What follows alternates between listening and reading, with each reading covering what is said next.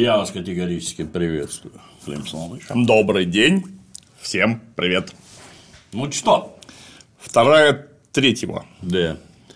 Сейчас мы обратимся. Черные крылья, черные вести. Ауф. Это у них поговорка такая. Джордж Мартин придумал поговорки и пословицы народные. Вот это одна из них, что раз ворона прилетела, значит ничего хорошего. Не ждите. Да. Удивительно. Потому что ни про что хорошее телеграммы никто никогда никому не шлет ни в коем случае. Дядя только Изя, все. Ой.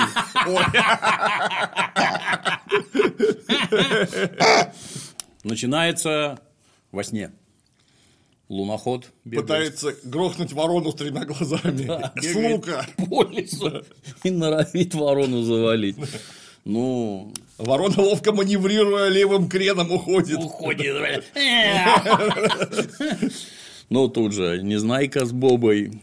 Не думай слишком долго. Толковый совет, я люблю такие. Не напрягай левую руку. Эх, чекист! Это моя первая скрипка. Мне интересно, как это не напрягай левую, как ты лук-то удержишь, если не напрягать левую руку? Ну, видимо, она просто прямая должна быть. Вот там самое главное, что плечо должно быть опущено вниз, вот так вот. Угу. Когда смотришь на настоящих лучников, которые профессионально занимаются лучной стрельбой, и все вот такие, потому что, ну, деформация руки, вот так плечо поднимать нельзя ни в коем случае, а вот так вот ты упираешь, вот так вот.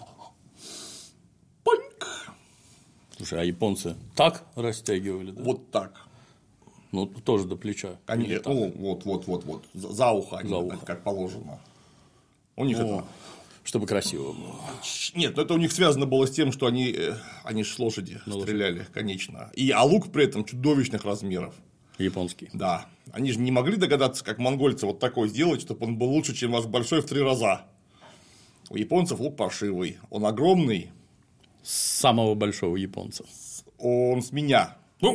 А не самого большого. Учитывая, что японец был 1,55 м, а я как бы 1,88 м. Крупный японец. Да, а лук меня выше японский. И из этого нужно было с лошади умудриться пальнуть. Атас. Но, тем не менее, луноход не может никуда попасть. Нет. И вдруг ему приходит мальчик. Здрасте. Какой-то Джоджен. Ты же знаешь, что его не убить.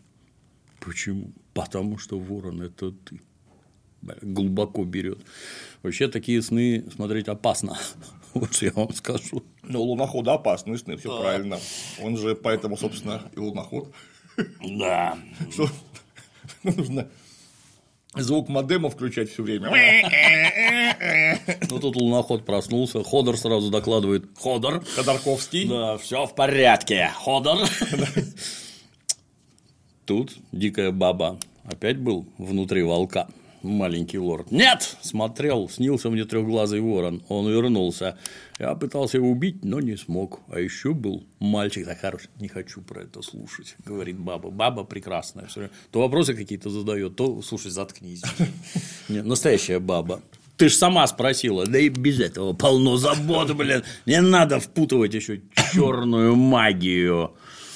В общем, надо валить. Неизвестно, кто нас преследует. А никто не знает, что мы живы. С чего ты взял? Это сказал трехглазый ворон. Нет. Тоже мне полезная птица. Неизвестно, знает кто или нет. А стена еще далеко. И они идут. Да. Уносимся к Бобе и фельдшерице. Фельдшерица продолжает ездить по башке, по мозгам несчастному Бобе, блин, свободная женщина, югов. А мне мама всегда говорила, что вы, вестеросцы, мрачный народ. Ну, немедленно вспоминать. Приятно слышать, что в Смоланде царит такое веселье. Это папа Фрей устроит в Смоланде веселье чуть-чуть позже. Что вы угрюмые, бородатые, вонючие варвары, которые переплывут узкое море и выкрадут нас из постелей. Тут вот в этом месте было бы хорошо, если бы Боба начал обнюхиваться. Но если он постоянно ходит в доспехах, так, наверное, он не очень здорово пахнет. Не думала, что выйдешь за одного из них? Я не думала, что вообще когда-нибудь выйду за... Ой! Даже так? Ну, пока не встретила короля мрачных, бородатых, вонючих варваров. Комплимент, по всей видимости. Надо было сказать, что... У нас летом ночью -2, мы должны быть, блядь, улыбчивые. Да. И вкусно пахнет. Да. Фиалками, блин. Заходит Болтоев. Простите, ваша белость. Королева. Позвольте угадать, какая новость хорошая. У него там 2 малявы. Пришло. Письма из Риверана и Винтерфелла. Папа Катьки помер. Ага. Северяне, а вот дальше начался какой-то просто сраный бред. Я просто даже не понимаю. Папа Кати, все, ой. Северяне ушли из Винтерфелла, все сожгли до того, как пришел этот самый Болтоевский бастард. А кто дудел под стенами? Неясно. Тоже ушли, наверное. Что это за бред? Катька страдает. Вот папу не видела много лет и даже не помню сколько. Едем на похороны вместе, а Болтоев с гарнизоном подождет нас тут. Вдвоем, что ли, собрались? Я не понимаю. Прощаться с папкой я тоже буду в кандалах. Да. Это не все. И железнорожденные ушли до того, как бастард Болтоева добрался до Винтерфелла. Ну, как так можно? Они убили всех и выжгли замок дотла. А Брана и Рикона найти не удалось. Возможно, они спаслись. Или Биба мог увести их с собой как заложников. Он уже прислал требования? Нет. Ну, то есть, ты вообще не знаешь, где же Биба. А что он должен знать? Вот хотелось бы узнать. Вот они нечаянно узнали, что Биба взял Винтерфелл в 20-ром, блин. А теперь Биба убежала. Блин, чушь какая-то. И тут мы переносимся к Бибе. Кто я? Где я? Чего тебе надо? Бибу уже куда-то привязали. Да, уже он на Андреевском кресте распятывает. На Андреевском кресту, да, привязан, кстати. Видно, люди умеют с веревками обращаться. Все как обычно. Эксперты повсюду. Он бы уже сполз там. Его там какой-то херней вот такой вот привязали. Ну, как ты так руку удержишь? Не знаю. Загадка. Что ты хочешь? И тут ему кадр в капюшоне. Хочу сделать вот это. И режет палец, по всей видимости. Он ему нож под ноготь вставил. Палец ему потом отрежут. Я не разглядел. Ну, что-то больное делает. Биба визжит, как резанный. Подвергают его плановым пыткам. Тут завизжишь, да. Оставляем Бибу в муках. И отправляемся к Хайме с Брыней. Брыня из города Тарту.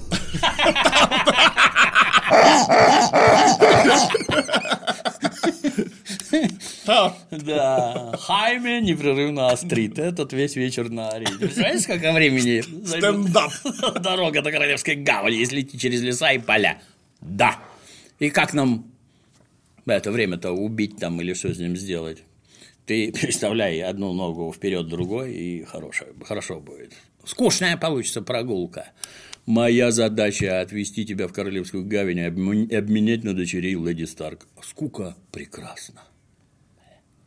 Как вы туда пешком собираетесь вообще дойти? Там даже на карту-то смотришь, где мы с тобой на свиньях скачем. Там да. Свинья-то устает скакать. Блин. Да. Самое главное, что если люди думают, что вот у этих парней... веке там в 14-м или какой там у них были ботинки, которые выдержат такого размера пешее путешествие, так вот я вас разочарую. Это не трекинговые ботинки какой-нибудь замечательной немецкой фирмы или американской. Так вот, нет. Они... Которым сносу нет. Просто. Они не выдержат такого. Ни в коем случае, у них кожаные подошвы. Они разлезутся, и вы поете босиком. А ты, дура, поешь босиком еще и в доспехах, что особенно приятно. Как это у нее принято. Это, кстати, как в русских сказках. Меня в детстве все время волновало. что... Сносить 7 железных башмаков? 7 железных сапог, да. То есть, я сразу подумал, что они, наверное, у них все изнашивалось. Какие-то пару... Сколько-то лаптей износил, сколько-то башмаков, а тут железных износил. То есть, тут речь про износил, что происходит постоянно, видимо. Конечно. Я, как пользователь всей этой херни, на протяжении четверти века я ими пользуюсь. Включая замечательно профессионально сшитые лучшими сапожниками от Кютюр Элит Круа. Так. Если у тебя одна пара этих башмаков, даже вот по всему фэншую хорошо по-настоящему сшитых, как положено, кабаньи щетины и так далее. Вот если ты их не меняешь постоянно, чтобы каждому новому ботинку дать отдохнуть, вот у тебя не за время...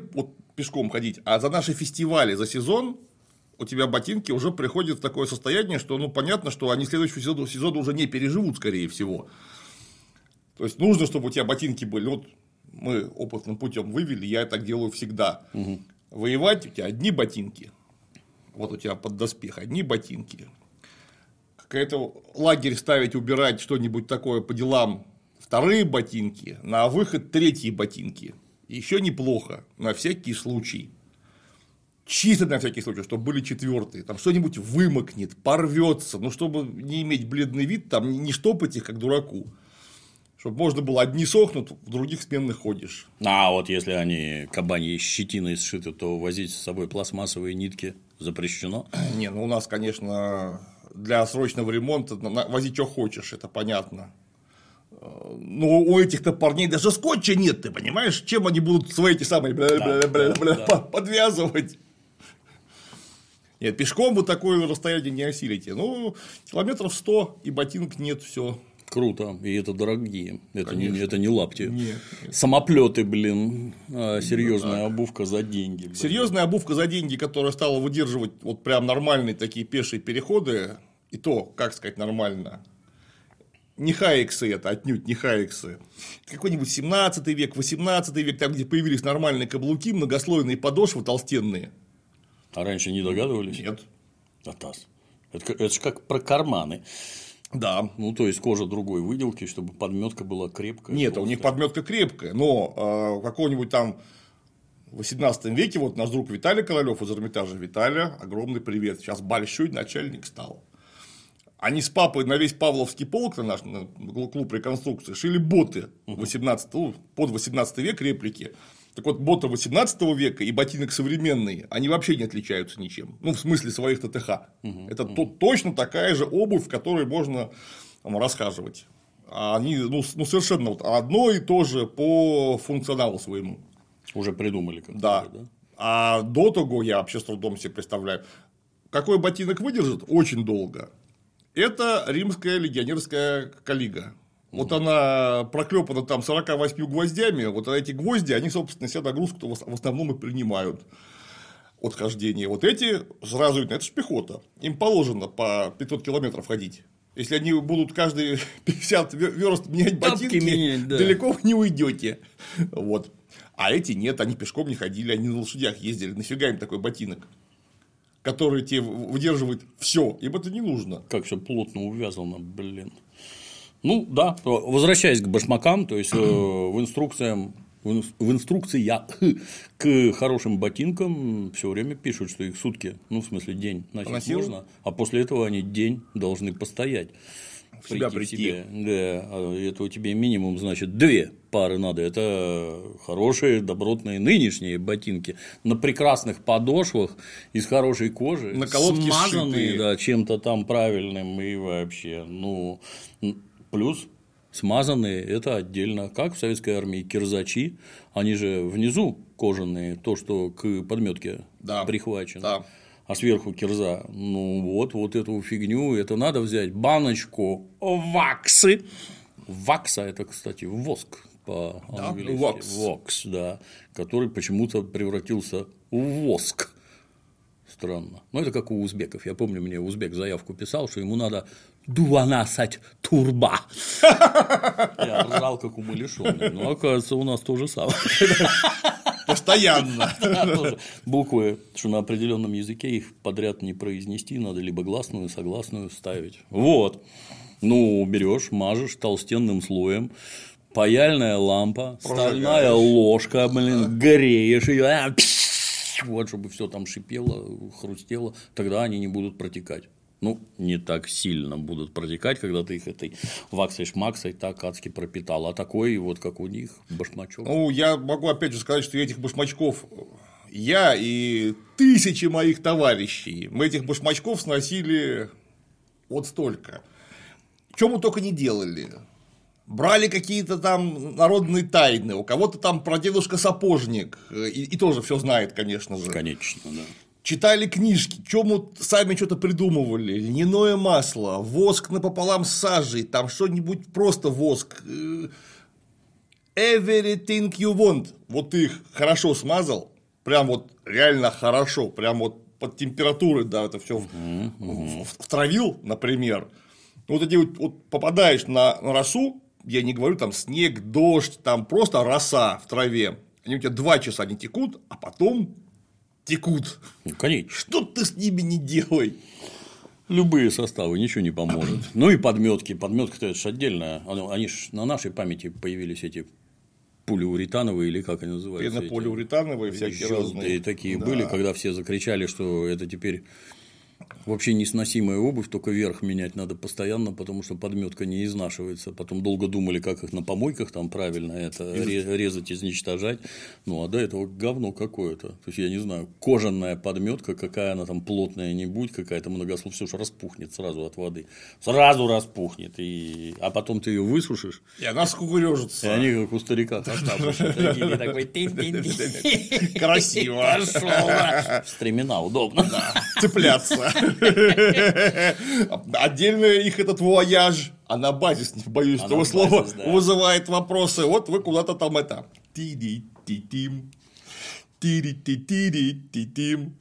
Я молчу про баночку Свокс, где у тебя вода и еда. Там жратвы нет никакой. Чё вы? Вот ты доспехи, у тебя там полный пояс мечей напихан вот так вот. А где котомочка? Хоть с салом, с чесноком, я не знаю. А деньги ты где несешь? Ну, там, по идее, по уму-то с коробами надо идти. Просто там за спиной рюкзак, ермак станковый, блин. Вот-вот. Где ты несешь деньги? Вот где у этой бабы деньги спрятаны, чтобы расплачиваться хоть где-нибудь? В трусах, наверное. Пришиты изнутри трусов. Да. Прихвачены. Ай, ну, короче, Хайме, вот общество немой, без чувства юмора, никому не интересно. Все пытается дуру разговорить и сострить что-нибудь. Ты уж поверь, меня обслуживают с самого рождения. А ты что думаешь, леди Старк захочет терпеть возле себя до самой смерти гигантскую белобрысую доску? Тонкий комплимент. Да она уже через неделю прикажет тебе броситься на меч. Если леди Старк будет недовольна каким-либо аспектом моей службы, она даст мне знать. Она честная женщина. И что ей принесла честность? Хайме молодец, да. Отошел к бревну поссать какому-то дереву и, перекрикивая звон струи, ты как оказалась на службе у леди Старк, может, хотя бы об этом не помню. Не твое дело, убийца короля. Должно быть, недавно. В Винтерфелле тебя с ней не было. А ты-то откуда знаешь? Я был в Винтерфелле. Я гостил. Я бы заметил, как твоя непреклонная башка бьется об дверные косяки. Пошли. И еще она его на веревке ведет. Ему ж неудобно. На веревке, в общем-то. Я как-то... Непонятно, почему ему еще ноги не сковали, чтобы как у американского заключенного. Так бы они гораздо быстрее дошли. Чушь какая-то, блин, да. А ты раньше Станису служила? Нет. Ренлию. Ренли. Но он же не был способен править ничем, кроме обеда из 12 блюд. Рот закрой. Брыня уже устала. У них в Тарту столько не говорят. Слишком болтливый. Да. Ханс Хансена на рыбалку больше не возьмем. Болтун. Ну, Хайме там, я жил при нем. С ним при дворе с его детства. Трудно было избавиться от мелкого прилипалы, когда он скакал по коридорам в расшитых шелках. Я-то знал его получше тебя. Вы ровесники. Ну, практически. Да, Хайме чуть-чуть старше, буквально. Ну, Брыня тут, да уж не хуже тебя знала. Когда служила в его гвардии, он доверял мне всецело. И мог стать чудесным королем. Да ты влюбилась! Тили-тили-тесто практически закричал Хайме. Что? Он знал? Черт! Ничего подобного. Точно влюбилась. Ты ему признавалась? Ну, конечно, нет. Боюсь, ты была не в его вкусе. Он предпочитал девчонок кудрявых. Вроде Лораса Тирелла. А ты для него слишком брутально. Хайме молодец. Мне не интересны грязные сплетни. Если только они не обо мне. Вот про меня все сплетни, пожалуйста. А слухи про Ренли правда. При дворе о его наклонностях узнали все. Это вот и лучшая шутка. Да, если бы трон был сделан из хуёв, он бы с него не слезал. Хайме удалось смешно пошутить, наконец. Прекрасно. Закрой рот. Ну, я его не виню. И тебя не виню. Бывает. Как-то что-то он тут как-то не так, что мы же не выбираем, кого мы любим. Там. Бывает, любим не тех. И тут... Ну, ему-то лучше всех знать. Конечно, да. И тут где-то бредет лошадка, и они видят крестьянина. Торжествуя, да, который на дровнях обновляет путь. Ведет лошадяк, к лошадю привязано какой-то хворост. Привязан. Очень странно. Куда держите путь на юг? А ты в Риверран, в сторонке от Королевского тракта. Идем, да? Вечно там на кого-нибудь нарвешься и не сбежишь потом... Крестьянин опасно острит вообще. Тут разведгруппа должна оставить тебя там, где нашла. В общем-то, чтобы ты не ходил и никому не рассказывал. Остряк херов, блин. А то там на кого-нибудь нарвешься и потом не сбежишь. И ты точно, говорит Хайме, не сбежишь, уже изготовившись. Ну, вам-то бояться нечего. Без обид, миледи, но с вами я бы связываться не стал. Ну... Брыня, понятно, вся в броне с головы до пят, как БМП. 7 благословений вам и тебе. Он меня узнал. Да не узнал. Ну, может, и право. А если узнал? А если кому-нибудь скажет? Мы не будем этого делать, говорит Брыня. Благородная Брыня, вместо того, чтобы крестьянина зарезать, взять лошадь и спокойно ехать дальше. Хотя бы самой. А Хайме на веревке тащить. На принципе. Он невинный человек.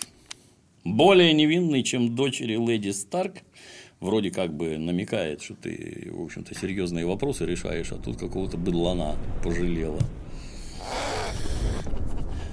Королевская гавань. Жофруа ведет примерку. Вот он мразь, слушай, блин. Он, говорят, возможно, уже обсуждали, что актер... По окончании съемок сказал, что он больше нигде и никогда сниматься не будет. Это не он, это тот чувак, который играл в Гарри Поттере Малфоя малолетнего Белобрысова. Не. Ну, этого тоже я что-то нигде не вижу. Мразь какая-то просто патентованная. Это вообще какой талант. Я уверен, не играет. Он по жизни такой. Такое невозможно придумать и изобразить. Подтяни вот здесь. Мама Лена сбоку. Вот так гораздо лучше. В нем ты выглядишь сильней. Без цветов, говорит Жофруа. Я сказал, без цветов. Так, неси, блин, другой цветочки, понимаешь. На короля. Мама Лена сбоку. Похоже на розу Тиреллов. Ты отдай Марджери на свадебный наряд. Какая-то тряпка там для ее платья. Вполне хватит. В советское время был анекдот про мини-юбки. Когда только мини-юбки появились, и приходит девушка в магазин, говорит, мне бы материи. Говорит, а сколько вам? Ну, мне на мини-юбку. Сколько вам? Говорит, ну, мне вот так вот, чтобы чашечки было видно. Бери полметра, весь сервис на виду будет. Да, помню.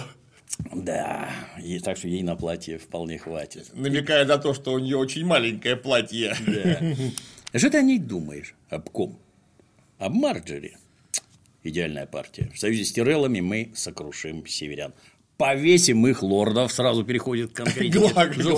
Сожжем крепости. Поля засеем солью. И никто даже не помыслит о восстании в течение 100 лет. Партия хорошая. А она-то тебе как? Она красивая и умная. Ну да. Вот ее забота о благополучии простолюдинов весьма интересна. Не для меня. Жофруа не хочет вникать в какие-то мелочи. Дурацкие мелочи. Да. Вот поляствовали засеять, другое дело. Замки сжечь. Мама Лена, я всего лишь хотела предостеречь тебя. Разговор становится скучнейшей беседой в моей жизни. Оседлал уже. Власть почуял в полный рост. Марджери Тирелл обожает грязных сирот не просто так и одевается как блудница. Да. Не случайно. Что там такое? Не роняй, блин. И выходила замуж за изменника и дегенерата Ренли Багратиона неспроста. Вот дегенерат, кстати, это вырожденец, наверное, какой-нибудь, да? Если... Дегенерат хорошо звучит. Нравится. Да, она вышла замуж за Багратиона, потому что ей велели. Так поступают все умные женщины. Делают, что им велено. Ты должен спросить себя, да я ничего никому не должен. Новый пиджачок, а так лучше, да, намного лучше. Молодец. Жоффрей борзеет с такой скоростью, что его вот-вот удавят. И, кстати, это правда. Это долго продолжаться не может. Скоро в самом деле удавят. Шила беседует с Сансой где-то в соседнем помещении. «Чё-то мне не верится», – говорит Шила, видимо, посреди разговора. Санса, а он ничего не требовал. Его интерес был только в том, что он любил мою мать. «Да?» Шила, почесывая жопу. «Мужчинам от красивой девушки надо только одно. Мизинец в меня не влюблен. Любовь тут ни при чем. Он уже старый. И что?» Мужчины это видят по-другому. А он просил вас что-нибудь сделать для него? Пошпионить за кем-нибудь? Нет. Если попросит или попытается, например, вас потрогать, вы мне скажите, это зачем? Чем ты-то поможешь? А я заставлю его прекратить. Шило наглое тоже. Как ты его заставишь прекратить? Интересно. Не знаю, может, какие секретные техники у него есть? Тут в дверь скребутся. Это сэр Лорас Тирелл. Впустить. Леди Сансу, сэр Лорас. Моя сестра приглашает вас прогуляться в саду вместе с ней и нашей бабушкой, леди Аленной. Позвольте вас проводить. Бабушка Алена. Да, бабушка Алена тоже один из лучших персонажей. Точно. Прям вот в обойму встает. Бабушка не подкачала ни разу. Сейчас мы к ней придем. Да. Ну, Лорас ведет Самсу, отпускает комплименты. Самса, а вы же наверняка не помните, как мы впервые встретились. На турнире вы оказали мне внимание. Подарили розу красную. Да. Конечно, помню. Да. Ну, а тут, значит, уже это... Как мы ее обзываем-то, эту Марджу? Маржа. Маржа. Борда Маржовая. Для меня огромная честь представить бабушку. Леди Алена из дома Тиреллов. Поцелуй меня, дитя. Дитя зачем-то целует руку. Я как-то думал, что в другое место надо целовать. Когда она же ей протянула руку. Куда же ее целовать, когда руку протягивают? Как мило с твоей стороны навестить меня и мое стадо глупых кур. Глубоко сочувствуем твоим утратам. Кура при этом одна. Там же вокруг роятся какие-то еще. А мне печально узнать о смерти лорда Ренли. Он был весьма галантен. Он был милый и такой чистюля. Он знал, как одеваться, как улыбаться. И отчего-то решил, что этого хватит, чтобы стать королем. Бабушка уже там... Наживляет. Да, по чуть-чуть. Ренли был храбрым и нежным. Он нравился отцу и Лорасу. Лорас... Юнец умеет только вышибать людей палкой из седла. Про палку хорошо сказал. Умным это его не делает. Ну, а что касается твоего дебила отца, бабушка, что о нас подумает Самса? Она подумает, что мы не лишены рассудка. Хоть кто-то, по крайней мере. Это была измена. А я их предупреждала. У Роберта 2 сына. У Ренли есть старший брат. И как он мог претендовать на этот кошмарный железный стул? Мое мнение. Нам не следовало в это влезать. Но если корова подуяна, сливки запихать обратно в имя невозможно. Раз уж мы тут, придется закончить начатое. Что ты об этом думаешь, самса? Может, навернем по лимонному пирожному? Лимонные мои любимые. Нам так и сказали. Бабка уже оперативную работу-то провела, что эта тупая дура любит, что ей нравится, о чем с ней говорить. Нам так и сказали. Еду принесете или заморите нас голодом? Ну, пошли, самса, посидишь со мной. Я не такая скучная, как все остальные. Это правда. Да. Знакома с моим сыном, лордом Хайгардена. Не имела удовольствия. Удовольствия в этом нет. Поверь, блин. Неуклюжий баран. И отец его был таким же. Это муж мой. Спокойный лорд Лутер. Умудрился упасть со скалы во время соколиной охоты. Матов не хватает. Надо, чтобы пизданулся. Говорят, таращился в небо, не обращая внимания, куда несет его лошадь. Ну, а теперь мой сын занялся тем же самым. Только поскакал на льве вместо лошади. Ладно, расскажи всю правду об этом мальчике, короле, об этом Жоффри. Я. Самса настороже, блин, на чеку. Как бы что не ляпнуть. Ты. Кто ж, кроме тебя, может знать лучше? До нас доходили тревожные слухи. У них есть доля правды. Вот грамотный заход. Тревожные никакие, а тревожные слухи. Это правда. А что правда? Сейчас дура и расскажет, что правда. Но дура не колется, да. Дура побаивается. Мальчик с тобой плохо обращался. Возможно, он вырвал тебе язык. Король Жоффри, его милость, справедлив, прекрасен и храбр, как лев. Только что не встала и честь не отдала. Все лайнстеры львы. А когда пердят Тиреллы... Пахнет розами. Отличная фраза. Да? Бабаня, да, может пошутить. Но добр ли он, умен ли, мягкое ли у него сердце, нежна ли рука? Маржа сбоку, мне замуж скоро. Подскажи, что делать. Надо знать, чему готовиться. Бабушка... Принеси ко мне сыру. Сыр подается после пирожных, говорит Халтей. Сыр подается, когда я скажу, говорит леди Алена. Да. Подай сыр. Это как это? Я тебе рассказывал, как в Италиях, что там капучино пьют до 11 часов. Да. А после 11 тебе не нальют. Потому что не положено. А ты дурак. Можешь хотеть что угодно. Капучино не будет. Все. Отлично. Когда я хочу. Боишься, дитя? Да ты не переживай, мы всего лишь женщины. Расскажи правду, и никто не причинит тебе вреда. Заманивает. Самса печально. Мой отец всегда говорил правду. Да, он этим славился. А они назвали его изменником и отсекли голову. Тут Самса не выдержала. Жоффри, это он сделал.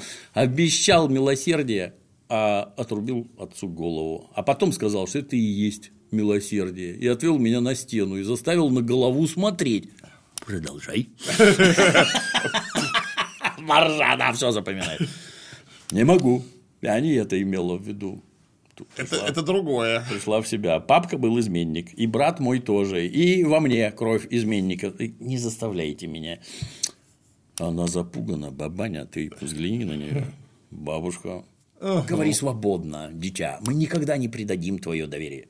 Клянусь, вот это прекрасно всегда. Как только клятвы, самса собирается с духом. Он чудовище. Очень жаль. Прошу, не отменяйте свадьбу. Да не бойся. Лорд Олух из Хайгардена уже решил, что Маржа будет королевой. Однако, спасибо за правду. О, а вот и мой сыр. Ну, тарелки принесли, да. Чашечку. Ну, в общем, не очень самсу развели, но, тем не менее, развели. Ну, вот тут, к сожалению, опять же, вот... Маленькая серия, потому что у Мартына там ее развели как надо развели. Вся вообще. Серия на это бы ушла. Конечно. Да, потому что там оперативный заход-то как бы показали, а беседу дальше не показали. Ну, это все время, вот все время огорчает.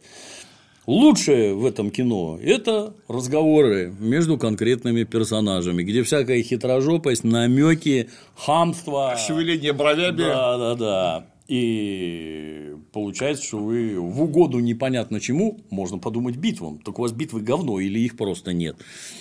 А в угоду этому вы берете и режете интересные дела. Лучшая битва была в прошлом эпизоде, в начале. А! Ой! Ай, блядь! Все! Победа! да. Опять несемся к Бобе. Боба едет с Карстарком. Общаются. Да, мы на войне. А этот марш уводит от цели. Похороны моего дедушки не могут отвести от цели. Мы дадим битву при Риверане? Нет. Значит, уводит от цели. Так уводит от цели, блин. Мой дядя Эдмар держит там гарнизон. Нам нужны его люди. Если он не разводил их, как кроликов, говорит специалист Карстарк, эти люди ничего не изменят. Вы потеряли веру в наше дело. В свою месть я верю до сих пор. Если вы разуверились, я могу верить, пока в Дорне снег не пойдет. Это не отменяет факта, что у нас людей вдвое меньше. Думаете, не сможем победить? Давайте откровенно. Да разве вы не всегда говорите откровенно, лорд Карстарк? Я думаю, вы проиграли войну в тот день, когда женились на ней. Молодец, вот, да. Мимо едет на ней. Тут фельдшерица. Ты боишься. Нажала на тормоз. Да, ты боишься лошади, говорит Катька. Лошадь это чувствует. Да не боюсь я ее. Могу вам помочь, леди Старк? Нет. А она сидит какой-то это... Ловца снов индейского. Штопает, блин. Вот такого. Да. Нет. Простите, я не должна. Ты не можешь помочь в том, что мать делает для защиты своих детей. А кроме матери никто не должен прикасаться. А вы уже плели их раньше? Дважды. Помогло в некотором смысле. Молилась, чтобы Брам выжил после падения. А за много лет до этого один из мальчиков заболел оспой. Доктор Люин сказал, что если он переживет ночь, будет жить дальше. Но это будет очень долгая ночь. И, в общем, она там с ним сидела, а он хрюкал, кашлял. И кто это был? Джон Сноу. У Джона Сноу следов оспы нет. Нет. А вообще заметно. Конечно. Они же тогда не знали, как конечно, это лечить да. в принципе. То есть, там вся рожа шилом бритая должна быть. О, должен быть красивый. О! Муж привез младенца с войны, и вначале я не могла на него смотреть. Меня раздражали эти чужие карие глаза. Молилась богам, чтобы его забрали, чтобы дали умереть. И он заболел оспой.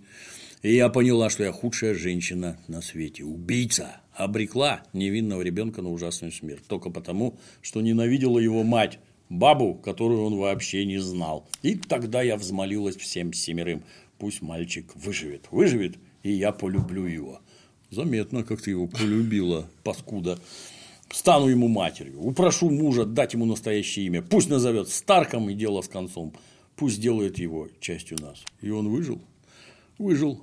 А я обещание не сдержала. Опа! Да, и все, что случилось с тех пор, весь этот ужас, постигший мою семью, из-за того, что я не смогла полюбить ребенка, лишенного матери. Как-то это логически связано. Как говорится... Тюрьма даст ума. Он неделю на киче, а уже как поумнело. Все переосмыслило. Колыма. Цезарь. Заколымье там скорее. Заколымье. Цезарь марширует пешком опять. Все пешком маршируют всегда. И все идут, и тоже ни у кого ни рюкзаков, ничего. Вообще ни хера нет. Обоза нет, блин, да. Хорошо получается, да. Трудно было убивать полурукого. Как-то он, по-моему, он его не убивал, он с ним сражался. А в конце его убил. А тут такое чувство, что речь про разделку свиньи какой-то идет. Неясно. Да. Он тебе нравился? Ты мне тоже нравишься. Но если обманешь, я тебя убью, пугает Цезарь. В моих венах течет кровь одичалых. Правильнее, в жилах, блин. Это мой народ. Я понимаю, говорит, не знаю, что ты можешь понимать, блин. Ты же ничего не знаешь. Да, вы хотите защитить свой народ. Ты представляешь, что такое объединить 90 кланов, половина которых мечтает истребить другую половину из-за каких-то обид и оскорблений? В моей армии говорят на 7 разных языках. Вот это прекрасно вообще. А как ты ими командуешь? Вот так он же Цезарь. Да. В смысле как? Языки знает, да. Тенны ненавидят рогоногих, рогоногие ненавидят кланы Ледяной реки, и все дружно ненавидят пещерных людей. Знаешь, как я убедил лунопоклонников, каннибалов и великанов пойти всем вместе? Нет. приосанивается. Я сказал, что мы умрем все до единого, если не отправимся на юг. И это истинная правда. Бля, вот это красноречие, вот это оратор. Так это ж видно, Цицерон фактически. Насколько убедительные доводы. Да, Цицерона зря не подтянули. А сбоку сидит юноша, закатив шары, бельмами смотрит в небо. Чвейта. Тоже на связи с кем-то. Да, Чвейта с ним. Он варк. Практически викернес. Блять, ну невозможно. Такой хер они эти слова пихают, не понимаю.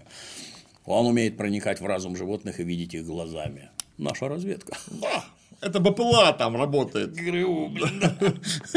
Запустил разведывательного дрона. Сбоку рыжий. Я никогда не видел варгов. Господи! Это-то все в жизни повидало, конечно, да. Проснулся, глаза выкатил обратно. Где ты был в этот раз? На кулаке первых людей. Звучит двусмысленно. Прямо фистинг какой-то.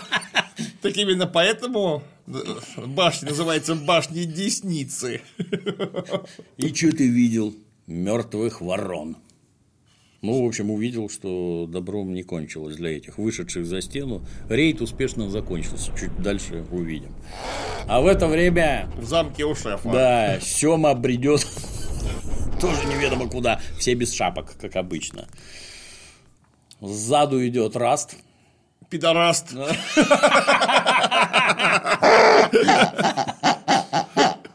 В чем дело? Они как они его зовут? Я не помню. Пиги или как? Ну, свинка. Ну, свинка как-то ласково. Свинтус. Свинтус. Свинорылый. Обзывает же, во-первых, обзывательство, оно должно быть обидное. Это не свинка. Они его звали с самого первого появления на Колыме леди Пиги. Свинота. Свинота, да. Плачешь от холода. 200 братьев полегли от мертвецов, а ты еще живой и ноешь. Разве это справедливо? Я вот видел, как их рвали на куски, пока ты прятался в какой-то норе. Ты бы прилег, отдохнул. Ты же хочешь, я вижу. Сема не может идти. Начинает падать. Тут Гриня. Сема, вставай. Эдик. Нет, вставай. Не могу. Остановишься, умрешь. Эдик уже сбоку. А если не остановишься, скорее всего, тоже умрешь. Подбодрил. Да вам же плевать. Да что значит плевать? Вы ж меня бросили. Вы меня бросили, когда пришли белые ходаки. Ну да, бросили, говорит Эдик. Что теперь? Ты жирный, тормознутый. А мы не хотели умирать. Помогите его поднять. Ну, походу, свиноте конец. Говорит Раст, пидораст. Помоги его поднять. Он нас тормозит. Помоги. Зачем? Чтобы мы все передохли. Без него пойдем быстрее. Ну, это как в советской армии, что зачет принимается по подразделению. Последнему, да, кто бежит. И всегда, если слабый солдатик в конце, то с двух боков от него бегут два передовых гвардейца, десантника. И волокут под локти. На пинках его несут, да. У нас гораздо милосерднее было. У нас, когда как-то стою я в наряде на КПП. Зарядка, и там повзводно. Все бегут, бежать надо в ногу, и поэтому там такой рым, угрюмо. А надо было обязательно петь песню I don't know, but I've been told. Eskimo pussy is mighty cold. Вот. И посредине этой прелести, когда все в ногу бегут, мы гораздо быстрее бегали. Там песни петь невозможно. Это издевательство какое-то. Они там, переминаясь, просто ходят, блин. А сзаду какой-то неразборчивый топот такой. Как горох. Ну, что это такое? И тут из угла выбегает, значит, мой друган Серега с обнаженным торсом. Форма одежды голый торс. И он привязанный, значит, двумя брючными ремнями зелеными брезентовыми. Его, значит, за руки волокут вдвоем. Жалко, фотоаппаратов не было. Телефонов а сейчас за такое посадят, елы-палы. Это ж какое издевательство, глумление было и всякое такое. Ничего. Серега усох с 56-го размера до 46-го. И прекрасно себя чувствовал вообще. Да, было весело. Подтягивается Мармонт. Самое главное, непонятно, что если вы этого бросите, так вы и второго бросите. Разложение. Конечно. Как это? Так не положено. Ну, либо ж ты ком его под жопу калите, чтобы обгоняя собственный визг, мчался вперед. Или что это? Это вообще непонятно, блин. Это вообще не вопрос, оставить, не оставить, блин. Такого и возникать-то даже не должно. Вы трупов оставили. Даже этого быть не должно, идиоты, блин. Тарлеев, ну-ка встань. Как он? Ауштейн! Да вроде ничего. Тут Раст, пидораст. Мы могли бы пойти без него. Хорош. Терли, я запрещаю умирать. Понял? А что мы-то должны? Раст, отвечать за него будешь ты. Вот правильно. Вот это решение, да. И что мне с ним делать? Ну, проследи, чтобы он не подох. Не дойдет он, не дойдешь и ты. Вот вопрос решен. Вперед. Ну, я из-за тебя подыхать не хочу. Ты понял, блин? Ну, красота. Уносимся к югу, где луноход, его, значит, везет Ходорковский в тележке. А где Рикон и Ходор ищут еду? Нет, это он под палаточкой лежит или где-то там, да. И тут приходит мальчик из сна. А это значит, уже она там в предыдущем эпизоде где-то она там точила какую-то дрын. Колыгу. Где вы такие находите? Ну, это же люди, которые в природах живут, они, у них глаз наметанный. Если нужно псевдокопье, то попрямее найдёт. Потому что надо, это из-за угла копье, чтобы можно было из-за угла попасть. А если говорит, гаубицу положить на бок, она будет из-за угла стрелять? Будет. Но по уставу не положено. Упирается, значит, уже мальчику в загривок этим заточенным дрыном. Не шагу дальше, мальчик. Иначе утонешь в собственной крови. Ты его как этой штукой заколоть-то собралась. Там только с разбегу, если воткнуть. В прыжке, блин, да. Еще с такой заточкой. Да. Могла бы, кстати, в костре обжечь. Оно хоть чуть-чуть бы тверже было. Чуть-чуть. И я безоружен, докладывает мальчик. Ну, херовый. Очень, да? План, блин. Оружие у сестры. И сестра туда. Ножа. Я им владею лучше. Брось копье. Это копье, оказывается. Убьете меня, и волк порвет вас на части. Тот же волк. Да, опять волк. Ом-ном-ном. Ом-ном-ном, да. Тут мальчик волка за нос. Ты должно быть лето, а я Джоджен Рид. Лето Атрейдис, фактически. Да. Атрейдян. Атрейдян. А это он Джон Рид, видимо, имеется в виду. Да. 10 дней, которые потрясли весь мир. А это моя сестра Мира. Мы прошли долгий путь, чтобы найти тебя, Брэндон. И еще больше предстоит пройти. Они телепаты какие-то, что ли? Кто это такие? Ну, так это же дети другана Неда Старка с болотов, с реки. Вот. А они там все эти ямба-ямба-ям, вудуисты лютые, знают заколдовать немножко. А этот вообще у них самый главный экстрасенс. Ну, вот колдовство, ты уже отмечал, что колдовство не проявляется вообще никак, блин. Почему? Зачем, блин? То есть, вот луноход ни хера не видит. Это потому, что они, эти вот конкретно с болотов, они типа прям вот от первых людей, они такие же, как одичалые, точно совершенно дикие чуть-чуть. У них поэтому все эти способности природные, они же природосообразные, такие живут природосообразным способом.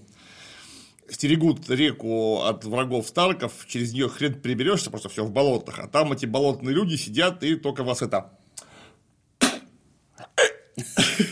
Из Сарбаканов. Да. Поэтому вот этот как раз послатый папой на помощь луноходу, чтобы лунохода нашел, пробудил, так сказать, в нем нечеловеческие способности, которые в нем только дреблют, и на самом деле луноход прям как атомная электростанция может работать. И виден издалека, ну раз они его нашли. Да. Там поговорить-то не с кем. Лунохода не видали, блин.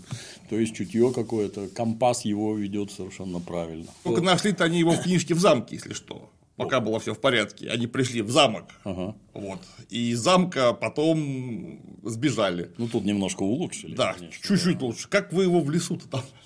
Где? Не знаю. Посреди ничего. Мальчик самонаводящийся. Вот. А тем более, что опять же он какой-никакой, а это тоже лорденыш. Да. Что девочка, что мальчик, это лордята.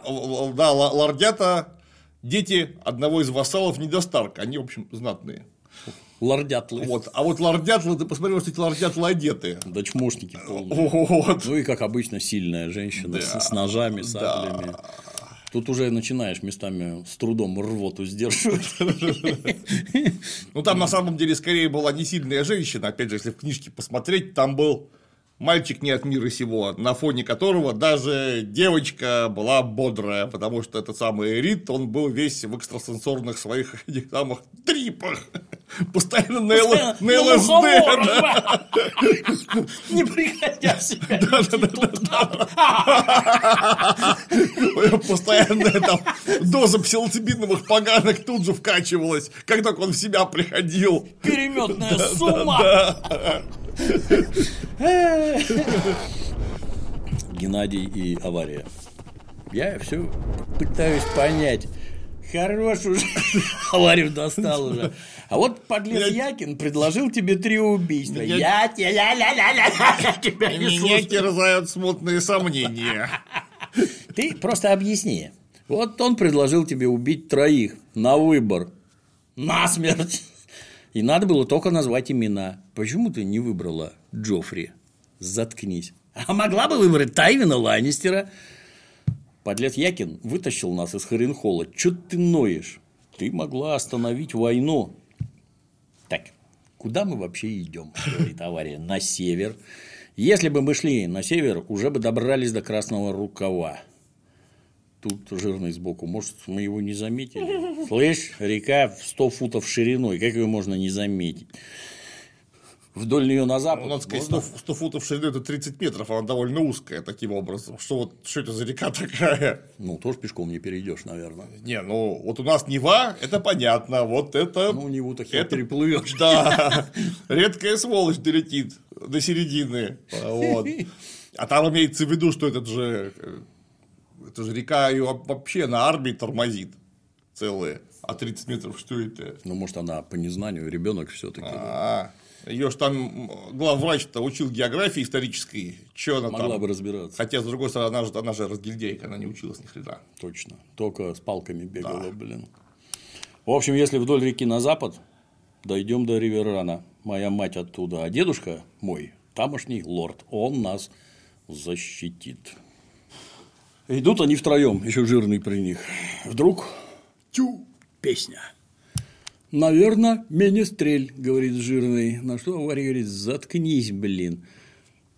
Жирный: у менестрелей иногда бывает золото. Можем напрыгнуть, связать, отобрать золото и купить еды. Тихо. Ну и песни там какими-то. Так говорил из Кастамере. Лорд. Это теперь у них шлягер единственный, да, на все 7 королевств. Да, теперь над залами его один лишь дождь идет. Запускается стрела, которая пролетает через дырку, где дети прячутся. Кто прячется за стенкой? Лев? Волк? Наверное, какой-нибудь грязный щенок. Запусти еще пару стрел. Тут авария. Не надо. Вылезает с саблей. Сабля у нее, кстати, другая уже, да? Не это, не Шила. У нее же отняли Шила. Да, это которую они из замка сперли. Да. Опусти меч, девочка. Вы проходите дальше и продолжайте петь, чтобы мы слышали, где вы. Нас не трогайте, иначе и тогда я вас не убью. Ну, там. Радость. О, как великодушно. А ты опасная. Маленькая опасненькая бухгалтерша. Обожаю опасных людей. А что твои друзья такие застенчивые? За стенкой. Какие друзья? Ну, жирный слева от тебя и пацан с ним.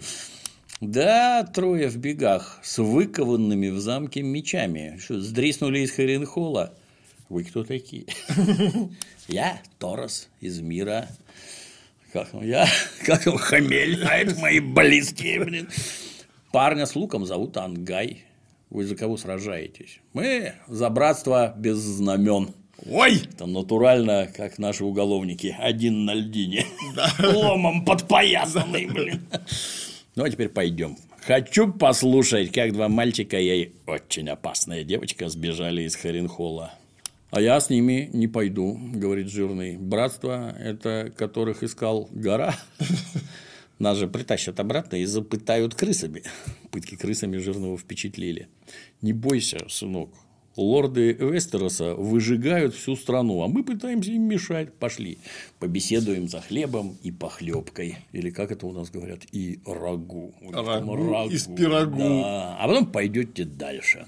Жирный, обрати внимание, как только я договорю, стреляет из лука, как только договорю, стрела попадет прям в твою толстую башку. Так что советую отойти, поскольку я уже договорил. Стрела прилетела, все поняли, что мужик опасненький. Да. На что лучник добавляет. Пол страны голодает, а ты на этого посмотри. Так именно, может, из-за него и голодает. Там, с одной стороны, Сема подъедает со страшной силой. Королевская гавань, Шила и гном. Гном убеждает Шилу туда не приходить. А ты же сам сказал приходить с любыми проблемами. Тебя кто-нибудь видел? Нет. Точно! Папа попросту грозить не будет. Вот убьет тебя, и это будет апогей. Его неделя. Ты уж не сомневайся. Неделя прошла не зря. Папа. Ну чё, какие проблемы? Переживаю за Самсу, говорит Шила.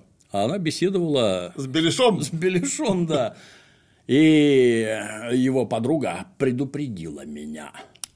У Беляша не бывает подруг. Ну, я не знаю, как ее зовут. Это! Рыжая, да? А ты откуда ее знаешь? Ты ее что, чпокал? Стараюсь узнавать как можно больше людей. Никогда не знаешь, кто пригодится. А она же шелюха. Ну, не нам с тобой обсуждать ее моральный облик. Да ты ж ее ебал. Ну, началось. Ну да, как-то выебал разок. Даже два. Но с тех пор, как встретил вас, я не был больше ни с кем. Ну и как она тебе понравилась?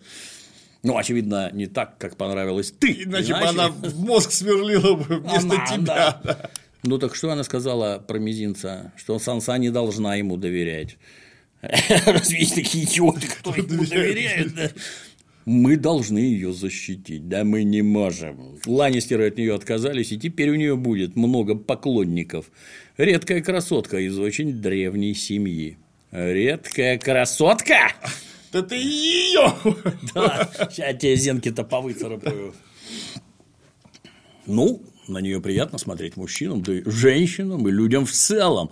Но, конечно, не мне. Я смотрю только на тебя. Извращенец. Ты ее хочешь? Этого ребенка? Ничего себе, ребенок, там кобыла такая. Мне даже говорить о ней неинтересно. Гном молодец. Ты же говоришь, это ты меня заставляешь. Я заставляю. Я не заставлял тебя открывать рот. Слова вылетели сами. Жестоко, ты жестоко. В общем, больше сюда не приходи. Я понятно говорю, это опасное место. Здесь полно опасных людей. Она не то в рот у гнома берет, не то еще что-то там происходит. Ну, мне, честно говоря, вот это вот уже мизансцена, которая повторяется, блин, 2 сезона подряд, уже начинает надоедать. Она меня в книжке заколебала, я их просто пролистывал. А в кино так не получится, потому что, может, что-нибудь интересное пролистаешь. Ну, уже все понятно, что она будет к нему ходить все равно. Нет, у них один и тот же диалог. Повторяется: папа тебя убьет, папа тебя убьет, папа тебя убьет. Ну, сколько можно, блин, ну, честное слово. Папа, сколько можно тянуть? Да. Вы все обещаете и обещаете, товарищ прапорщик, да. Может быть, как-то нужно было это сценарно обыграть, что ли, потому что у вас одинаковая сцена. Карликовое помещение. Там внутри карлик, к нему пришла проститутка, 25-й раз, папа тебя убьет. Ну, блин, уже все уже, невозможно просто. Хотя в книжке, блин, она давно уже была припрятана в бордель. Ну, даже не совсем в бордель, у нее был свой домик, а через бордель был подземельный ход, через который карлик проникал. Он приходил в бордель к одной проститутке.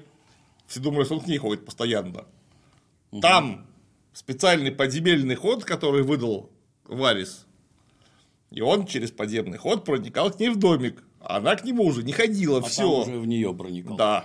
Ну, как получится. Ну, так это разумно, да. Зачем так? Это мне, кстати, напоминает в Как-то был я в городе Лас-Вегасе, казино «Фламинго». Ага, это который... по имени проститутки известной. Да, кликуха, да, который построил небезызвестный Бакси Сигель, которого за это строительство грохнули в конце концов. И, если это про любовь истории, так понимаю. Да. Странно, что мы до такого еще не дошли, что вы в честь шлюх называли бы какие-нибудь там госучреждения, хотя, может, называть, мы просто не знаем. Вот. И туда, приезжал с концертами... Манька Лиговская называлась бы казино. Да. Фрэнк Синатра приезжал. У него была такая команда под названием Red Pack. По-нашему крысиная стая. Это так у них подростковые ОПГ называют. Крысеныши, называлось, если по-нашему. И у них там был негр в составе. Я уж не помню, на чем играл. Как же его в приличное место-то пускали? Не пускали, в том-то и дело. А неграм там появляться было запрещено вообще. Поскольку в демократических Соединенных Штатах там расизм государственный, и нельзя было появляться. Вот. И вот тогда, а поскольку выступать надо, то они посреди там деревья росли или кусты, я уж не помню. Там, кстати, стоит памятный знак про то, что это Бакси Сигель, что Фламинго – это шлюха, в честь которой это названо, там, длинноногая. Вот. И там деревья, кусты, а посередине этих кустов поставили секретный домик, в котором жил негр. А из домика прокопали подземный ход, по которому негр бежал в отель и там выходил на сцену. И таким образом, среди людей он как-то не тусовался, а вот на сцене, пожалуйста, прекрасный исполнитель, всем страшно нравилось, все любили, смотрели. И эти люди еще что-то там нам рассказывают о том, как жизнь должна быть. Это другое. Да. Это было давно. Это не считается вообще. Категорически. Ну, тем не менее, похоже, да, на то, что ты рассказал. Переезжаем в соседнее помещение к Жоффрею. Жоффрею докладывают, что пришла Маржа. Запускай, да. Жоффрей тренируется с автоматом Калашникова там в это время. Хотели меня видеть, ваша милость? Я уезжаю на охоту, авторитетно говорит Жоффрей. Но прежде чем уеду, хотел убедиться, что вы ни в чем не нуждаетесь. Вы очень заботливы. А у меня есть все, о чем можно пожелать. Хорошо. Как в целом находите жизнь в столице? Ну, как ты в целом? Да. После лагеря Ренли контраст наверняка разителен. И приятен. Военный лагерь не место для леди. Постель изменника, говорит Жоффрей, это место для леди. Ваша милость, я пыталась исполнять долг жены только и всего. И в чем, по-вашему, заключался этот долг перед изменником? Маржа молодец, там не теряется, вообще видно, держит себя в руках. Долг любой жены перед мужем – подарить ему детей. Вы ж не справились. Почему? Вот прекрасный диалог. Не буду плохо отзываться о мертвых, ваша милость. Ну, то есть, об изменнике мы будем говорить по-доброму. Только потому, что ему проткнули сердце мечом? Нет, прошу прощения. Тонкости политики для меня сложны. Мне кажется, Ренли не особо интересовали женщины. Почему вы так решили? Ну, всякий раз, когда я пыталась завести с ним ребенка, зачать, наверное, правильнее, у него находилось столько оправданий, столько ночных военных советов, он даже не хотел пробовать.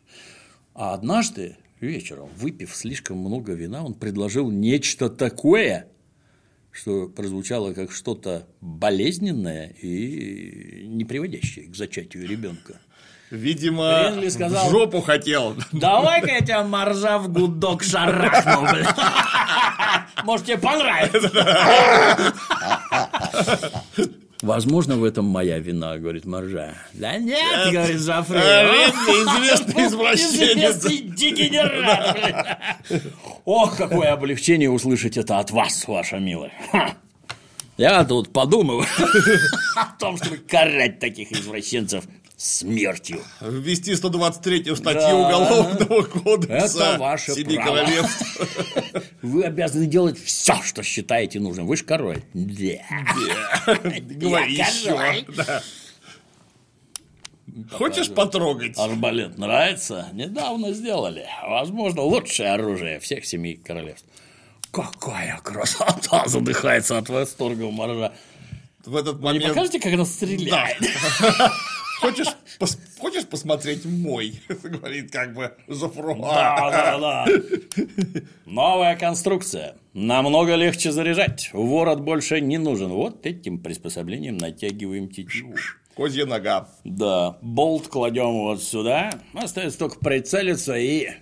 Бил! И какой-то кабаней морде в глаз, блин. Ну, с бедра попал, не целился вообще, молодец. Да вот, видимо, в эту кабанью голову стреляет по 20 раз на дню, уже все пристрелено, все позиции. А чё он, между прочим, несет-то? С воротом-то арбалет мощнее в 1500 раз. Тут даже... Самый мощный арбалет, который есть, это арбалет с коронакином. Потому что на этом самом, на... червячной передаче усилие передается какое-то нечеловеческое. Самый мощный арбалет у нас он в Эрмитаже есть. Что-то у него там килограмм 600 натяг. То есть даже английский ворот плеспасный с этими с блоками, он не такой чудовищно мощный. А зачем? Это для гигантских дистанций или нет? Оно стреляет недалеко. Самое главное, чтобы очень тяжелую стрелу можно было зарядить. То есть чем тяжелее стрела, тем лучше. Какого-нибудь кабана сразу приголубит, тут же останавливающий эффект же дикий просто получается. Они же такие мощные, как правило, охотничьи, вот настолько чудовищно могучие. Так это опять же ведмедь, лось, кабан, дико свирепое животное. Угу. Вот. Но это как сейчас какая-нибудь там это пустоголовая пуля 12-го калибра, только бэм! И все. А тут то же самое, только арбалетный болт там с такой... подтупленной стрелой, чтобы как треснет, там череп треснет тут же вдребезги, все, что хочешь. Все треснет. Все треснет. Ну, вообще 600 килограмм, конечно, оттас. Мне ж кабанчик подарил на день рождения, ну, наверное, там 40 с чем-то килограмм. Я его видел, этот арбалет твой, да. Ну, он какой-то это. Я как-то раз захотел выстрелить в свой деревянный ящик с цветами и не попал. Попал в забор. В железный. Забор пробило, блин. Там сосед заволновался сразу же. Не надо в мою сторону стрелять. Да. Ну, знаешь, все-таки у нас современные материалы дают огромные преимущества. За такой арбалет, как тебе подарили, вон там во времена Жофруа Багратиона на Красной площади в попу бы дали. Я уверен. И точилом зубами остановили, потому что все-таки это пластиковая дуга из композитного материала, страшная штука. Она вроде 40 килограмм, но она с такой скоростью распрямляется, эффективность нечеловеческая. То есть она поглавнее, чем сталь. Конечно. Ну, сталь это вообще рзац. Стальная дуга это рзац, просто она дешевая. Самое главное, что стальная дуга дешевле, чем композитная, из дерева, рога и всего, чего положено. Ее выковал, закалил, отпустил, все, можно употреблять. А эту штуку, там, пока ты дерево заготовишь, пока ты его правильно высушишь, пока ты его правильно обтешишь, потом нужно еще черт знает, сколько его с рогом переклеивать под этим самым под прессом, так, чтобы оно выгнулось в нужную сторону. Ну, как караул. И такая штука будет точно лучше, чем стальная. Ну, я сразу пошел к верным людям в магазин, задал вопрос, а как там по закону-то нельзя там что-то в 90 килограмм нельзя или что? Я не помню, блин. Ну, на что знающие люди, пожав плечами, сказали, что если целиком его покупать, то, конечно, нельзя. А если заказывать эти рога и уши отдельно. То все можно привезти. Вон, вот такие вот бери, да, не хочу. Ну, так там и этот-то, я не знаю. У нас даже был этот. Я же тебе рассказывал, был этот. Мне в нагрузку дали. Пистолетик арбалетный. За то, что я много чего-то накупил, мне этот пистолетик дали. Мы с Дементием стреляли под чучелу. Помнишь, Дима, в этот? У нас чучело, ну, этот манекен, на котором платье шьют. Руками стрелу не воткнуть мы пробовали, а из пистолетика быстрее. Ее, во-первых, не видно, как она летит быстро. То есть, даже пистолетик смертельно опасен. Прошибает хорошо. Да, а на 90 килограмм, я не знаю. А потом пошел наконечники, купил себе эти охотничьи, которые там в 3 лезвия. Так это она, если пролетит сквозь тебя, то она вот такую дырку прорезает в 3 стороны. Там, не знаю, там кровотечение будет такое, что никакого останавливающего действия. Нет, если какой-нибудь кабан или медведь, он же не заметит, что у него кровь идет. Ему больно будет, он еще обидится, добежит, потом он через полчаса умрет, конечно, но он ты умрешь гораздо раньше. Он пойдет пить и думать, что-то мне все херово. Херовит, да. А мне все хуже и хуже, да. Это я потом ролики смотрел. Ролики, как где-то в Африке, охотники. Там такие куча тухлых яблок лежит, гнилых, и туда какие-то гамадрилы, павианы приходят. А эти там сидят, у них закопана палаточка.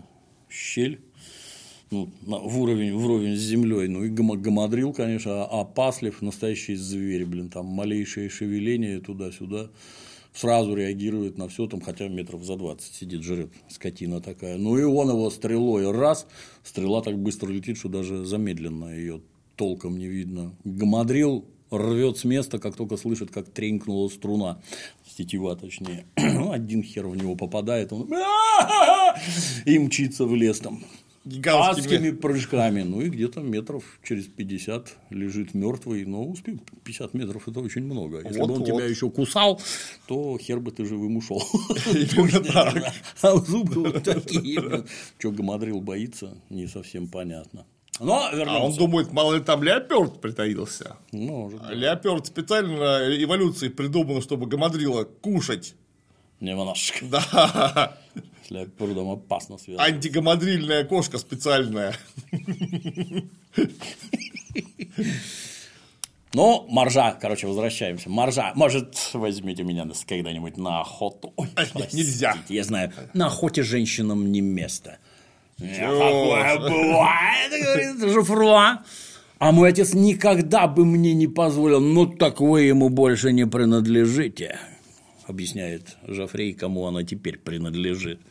Не хотите подержать? Сразу сцена огонь. Сразу вспоминаю Дементия. А как вам вот это? Какая мерзость. Можно? Я с удовольствием. Представляю, как это волнительно. Нажимаешь пальцем вот тут и видишь, как кто-то умирает. Ну, тут Жофрей уже. Подтек фактически. Я не выдержу. Хотите попробовать? Хотите кого-нибудь убить? Я не знаю. Я даже не знаю. Вы думаете, я смогу? Да. А вы хотели бы это увидеть? Да. Ну, тут ебанько. Почувствовал родственную душу. Не может удержаться. Переносимся к Бибе. Биба по-прежнему в плену. Опять непонятно, почему не выпадает из пут. Снова плохо привязанный. Ну, кстати, это ж, кстати, не шутки совсем. Так нельзя держать. У тебя руки отнимут. Как... Короче, гангрена будет. В наших специальных указах там широкие ремни для того, чтобы связывать руки и ноги, когда тебя в ласточку загибают. Но там тоже широкий ремень, кстати, показан. Другое дело, что там вот такая вот доска, к которой он привязан, просто вот так вот. Там только это.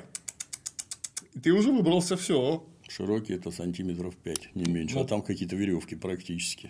Порно, блин. Постоянно надо ходить щупать. Руки, не похолодел ли? Да, гангрена будет. Конечно. Ты человека лишишь конечностей, блин. А это тюрьма, между прочим, блин.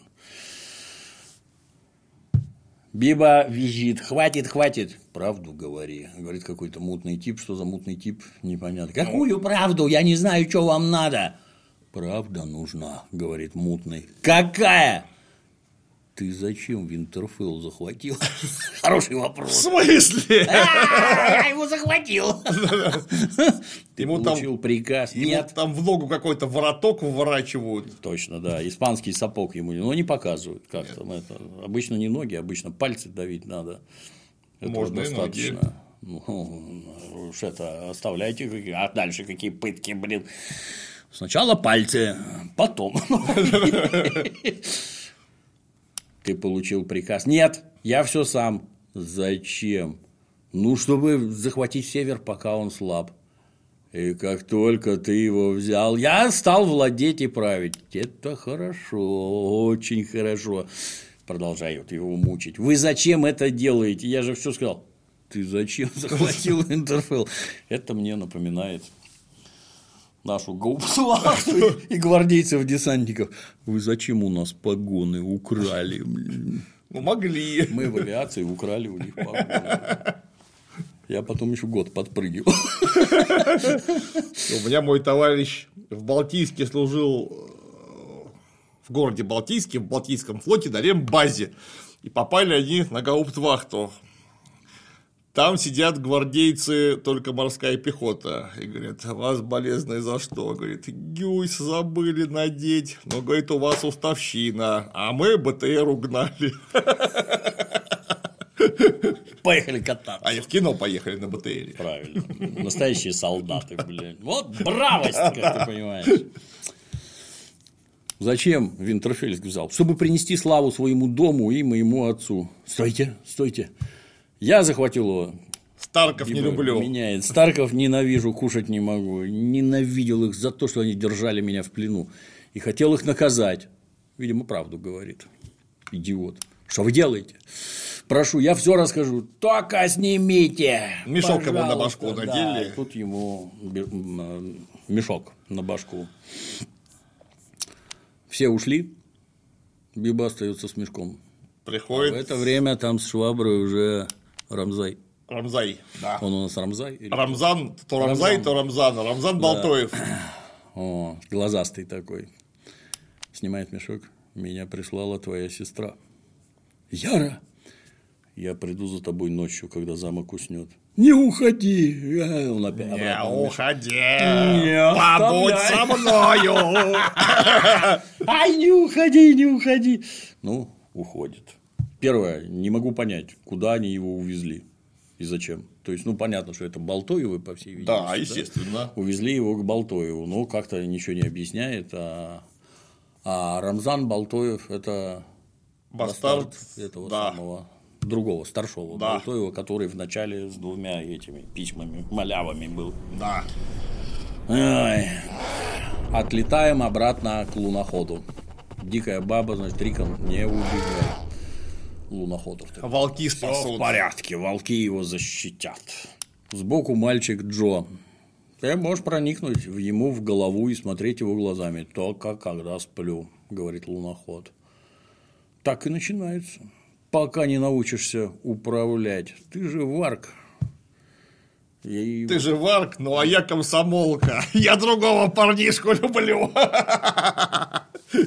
И пошел, малолетка, заплакал. На мокрое дело пошел. В общем, дает уже советы. Этот, мол, не только волки. Иногда в моих снах появляется трехглазый ворон. Ты его видел? Да мы ж вместе видели. Я ж с тобой во сне был, как бы говорит уже этот Джо. Ты что, забыл? А ворон... Имеет отношение к варгам? Нет, ворон – это другое, что-то более глубинное. Ворон дарит зрение, способность видеть то… Нет, тут не зрение, видимо, а видение какое-нибудь. Способность видеть то, что еще не случилось. Или то, что случилось до твоего рождения, или то, что происходит сейчас за 1000 миль от тебя. Дикая идет сзади с вооруженной девочкой. О чем это они? Спроси у них, нагло говорит вооруженная девочка. Твоему братишке не стыдно пользоваться твоей защитой? А чего в этом стыдного, говорит продвинутая девочка. Ну, если мальчик его лет нуждается в защите сестры, то он и шагу не сможет ступить сам.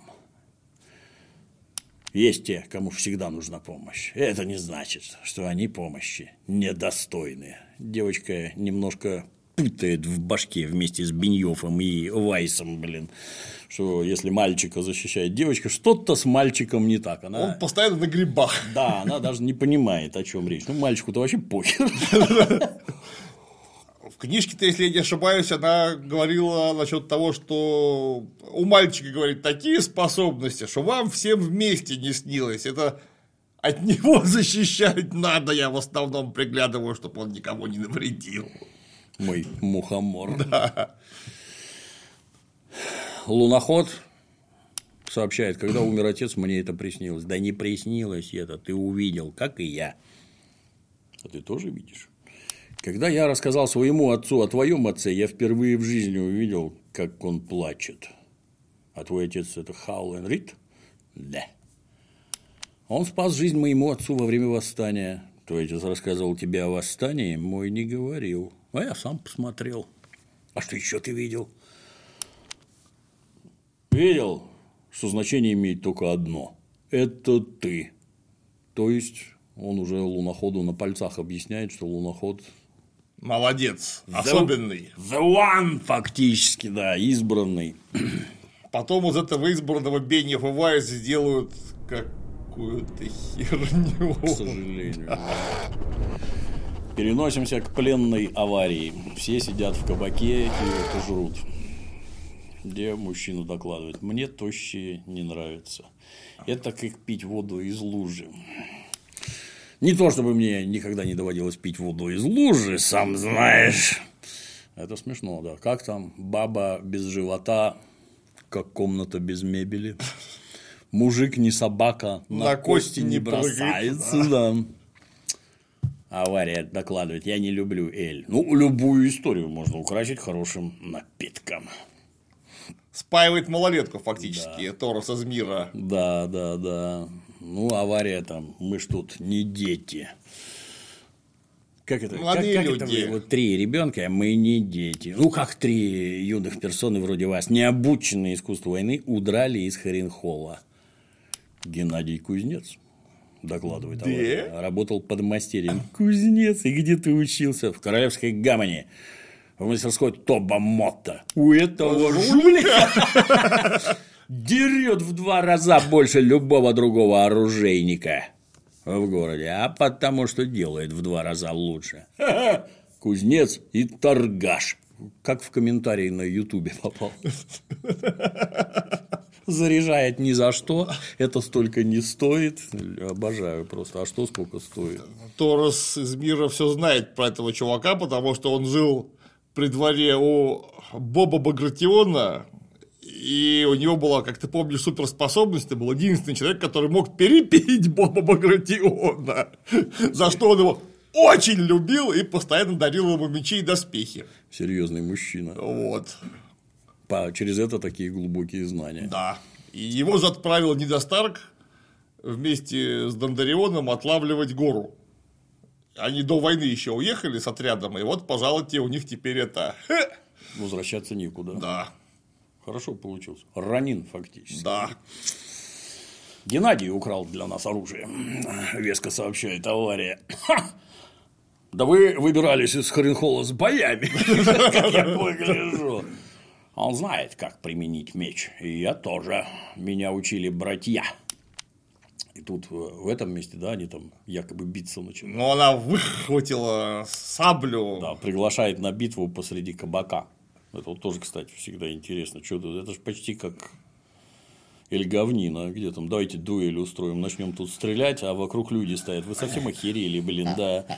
А саблей махать вот посреди, где люди стоят. А ну как ты... Там, конечно, помещение-то в этом кабаке, это даже не знаю, это какой-то американский салон имеется в виду, с потолком там в 5 метров, с жестяной крышей, которую не нужно подпирать опорными столбами так уж особо, так что у тебя вокруг вот такие просторы, а как вы это протапливаете? Да как у Тарантино в кино, в этой, в какой-нибудь там омерзительной восьмерке, где-то вот такие щели.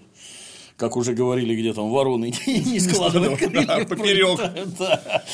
Просто в таком... Извини, перебью, а то забуду хороший момент в художественном фильме «Затаичи» с Такеши Китано. Помнишь, где он там слепой с палочкой идет, а там свора негодяев. Хоба, меч! Друг друга порезали. Еще бить никого не начали. А уже попортили друг друга. Так и тут. Ну, там просто помещение такого размера, что можно всем, я считаю, оказаться в недосягаемости холодного оружия. Но по-настоящему помещение это будет с вот таким потолком. Конечно. Да. Тепло-то. Конечно. Во-первых. Во-вторых, там просто тесно будет.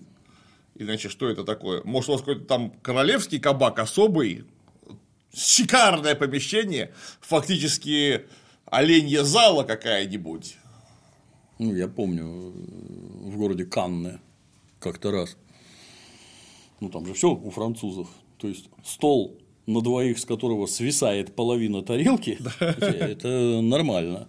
А мой жирный пидор пошел в туалет.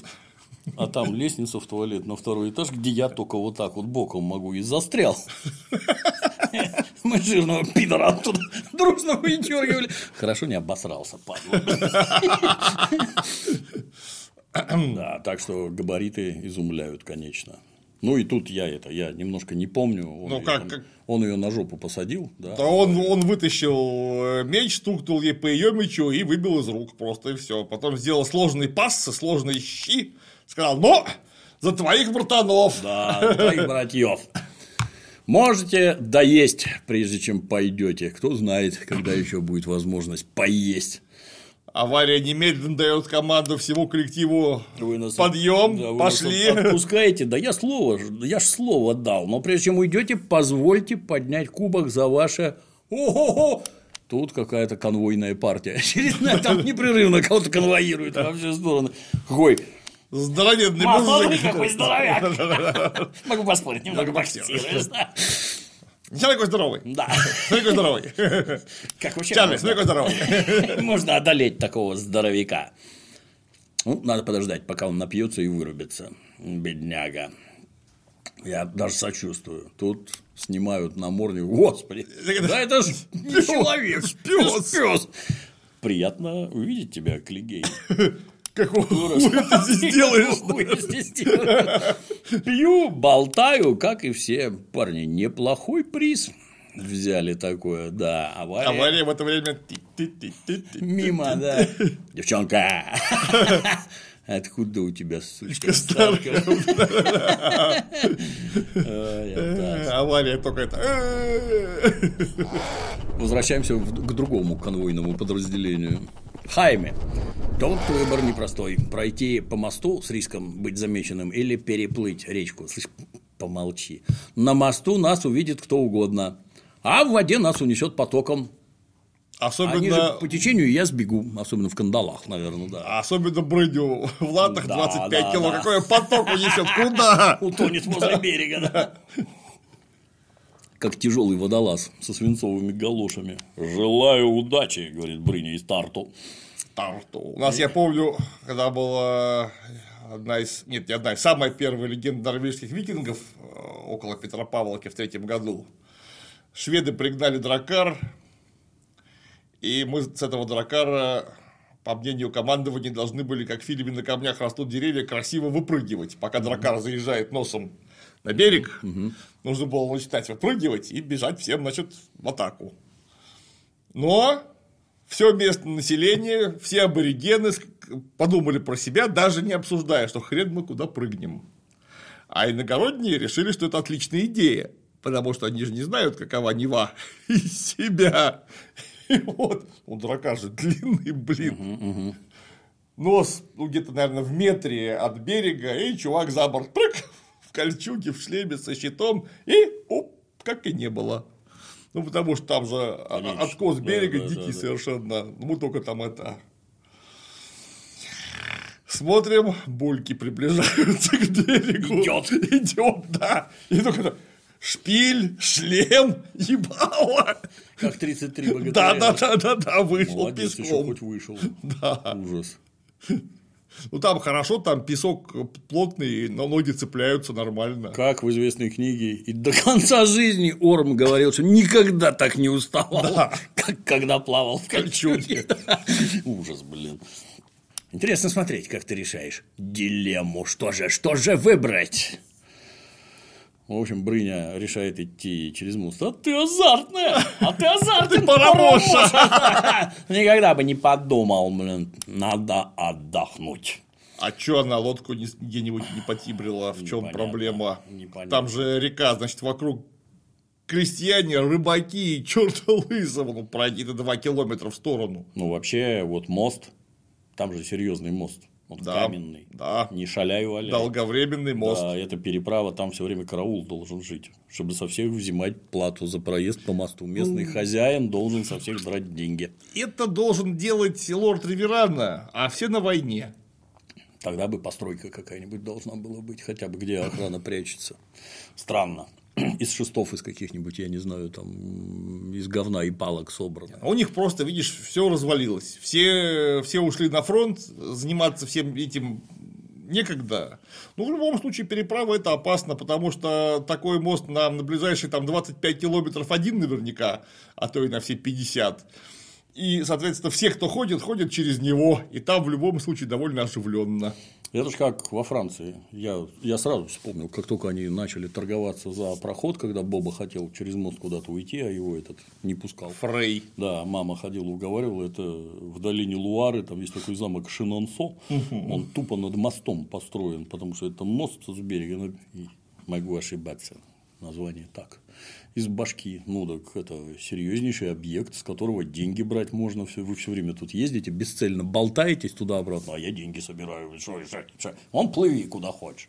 Там, наверное, дороже, чем пешком через мост ходить или на телеге проехать. Ну, так и тут. Это должно быть. Ну, опять же, когда оно в королевстве порядок, там, конечно, наверняка кто-нибудь должен был стоять. А так как в королевстве беспорядок, куда все делись, в общем, можно объяснить. Другое дело, что там должны быть какие-нибудь разбойники сразу после этого. Конечно, потому что, а куда да. вы мимо моста-то проедете? Говорят же, Древний Рим так и образовался, что они там переправу стерегли. Да. Понт, так понт. Сказать. Да. Кто не смотрел разборы сериала «Рим», немедленно смотреть. Очень хорошие. Там про мосты мы все рассказали.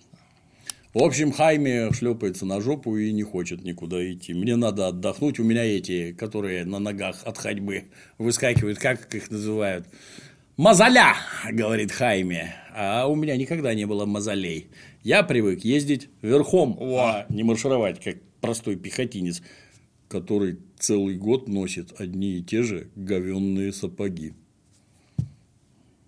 Каблук стоптался, с ним невозможно. Хвать саблю.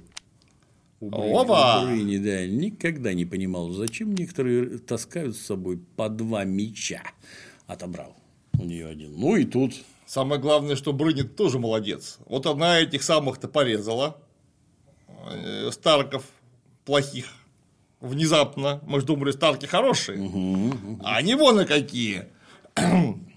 И одну саблю забрала, что я могу понять, она в любом случае дорого стоит.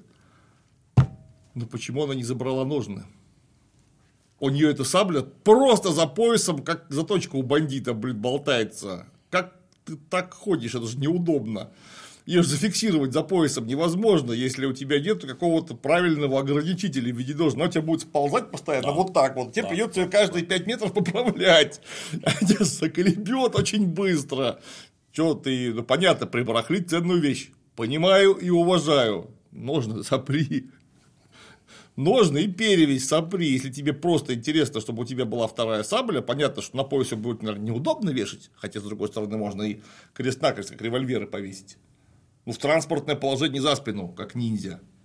Это ремешок расстегнул и пошла, все. В чем проблема? Нет, у нее на поясе висит просто вот. Вы знаете, она же заточенная. Да. Ну, как бы так. И если ее просто за пояс засунуть, а этот пояс будет страдать. Он же кожаный. То есть, он не такой прочный, как сабля. Соответственно, она будет его портить просто. А, между прочим, пояс тоже денег стоит под перевесь. Это, каким бы странным ни показалось, недешевое изделие.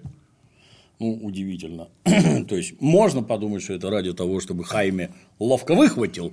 И сразу красиво было. Но из ножен бы выхватил. Точно так же. Абсолютно. Да, непонятно. Ну, и начинаются прыжки по мосту. Хайме комментирует. Неплохо двигаешься. Что? Для такой чудовищной женщины. Что там неплохо? Что? Я, честно, не знаю. Вот сразу видно, что мистер Хопс помер, и больше некому им объяснить, как этими штуками пользоваться надо. Потому что вся драка на мосту настолько омерзительная. Просто настолько омерзительная. Ну, я понимаю, что Хайме последний год провел интересно. То есть, его держали постоянно, сидя... Жопой в грязи, земле, да. Ему не очень. Утратил форму. Ему не очень, его там плохо кормили, опять же руки кандалами скованы, то есть неудобно, они же тяжелые, и в любом случае у тебя подвижность теряется. Но как ногами-то перебирать, он наверняка помнит, а он же ими не умеет перебирать, это просто видно. Причем нет, не так, он разучился, потому что только что, когда они с Недой Старком дрались в первом сезоне, он, ну, это, конечно, все театральщина жуткая, но, по крайней мере, она выглядела как балет крайне ловко поставленный. Лететь ногу сюда, жопу сюда, там что-то, там мечом что-то обмануть его пытался. В общем, Хайме в одном стиле дерется, Неда Старк, видно, совершенно в другом стиле дерется. Это же просто видно класс постановки. А тут... Что вы делаете? Ну, видимо, сами. Ну, там есть хорошее замечание. Не надо корчить рожи перед выпадом. Вот, я не фехтовальщик, но корченье рож То есть ты вообще ничего не умеешь, блин, вообще ничего не умеешь, если ты рожек корчишь, блин. Это как они из пистолетов в кино все время стреляют. Особенно терминатор Арнольд Шварценеггер. Какой кошмар, да. Ну, так и это. Что ж ты рожа? Это тебя выдает. Блин, ну это вообще, я не знаю. Если ты рожу корчишь, то ты вообще, наверное, никогда не дралась. А это видно, что никогда. Да. Это просто сразу видно. Потому что, слушай, у тебя человек, закованный в кандалы, а у тебя полный доспех. Что он тебе сделает? Вот у принципе. Хайме тоже. Он же специалист. По всему выходит. Там таких специалистов, как он, там 3-4 на все королевство. Да. А что он пытается сделать? Он ей пытается это... Вот она с голыми руками, варежек нету. Вот у нее башка открыта. Это он ей тыкает в кирасу. Вот так вот. Зачем ты тыкаешь? Что ты собираешься с кирасой сделать? Ты... На лошади, если разгонишься, ты эту кирасу копьем не пробьешь при прочих равных. А ты-то что это? Ну, ты же знаешь, как это работает. Он-то в книжке там вот Мартын все правильно описал. Он как только схватил саблю, он ей сразу бедро сзади порезал. Прям тут же. Он ее с пояса саблю вытащил и в бедро сзади воткнул. Там, где доспехов нет. Вот понятно, что вот это вот он знает, куда это дело применить. Потому что так можно, а вот тут чего? Тут какие у тебя шансы вообще? Бежать надо с огромной скоростью, потому что у тебя ноги не скованы, а она в доспехах, она быстро бегать не умеет. И не догонит. Да. Ну, тут же комменты. Убьешь меня, подведешь леди Старк, а не убьешь, тогда я тебя убью. Дальше. А ты хороша. Неуклюже, но хороша. Видишь, если бы ты хотела меня убить, ты бы воспользовалась моментом. Это он уже там лежа на земле, блин, ну херь полная, отвратительная схватка. Они там вообще стали делать вот так вот, как обычно в кино бывает. Да, да. Зачем вы это делаете? Хотелось бы спросить. Приемы на лезвии, блин, он же дорогой, что ты его портишь. Да, самое главное, что когда опять стали показывать, это стыдоба нечеловеческая. Когда стали показывать их крупным планом, особенно, чтобы рожу было видно, и там у него, значит, меч такой, а он тупой. Это просто вот там 2 миллиметра лезвия, там или около того. То есть, там нет заточки. Это шпалка. Просто обычный муляж. Понятно, что мы такими пользуемся, когда мы друг друга на турнирах лупим, так специально, чтобы не убить друг друга. А тут-то боевое оружие должно быть. Что вы делаете? Ну, хотя бы вот в этих кадрах. Конечно. На крупнике-то уж хотя бы заточить. Это что же, обсуждали уже 10 тысяч раз. Есть практический меч, а есть видовой меч, чтобы как раз выделываться в сложных позициях всяких. Практический меч вообще железно не нужно делать.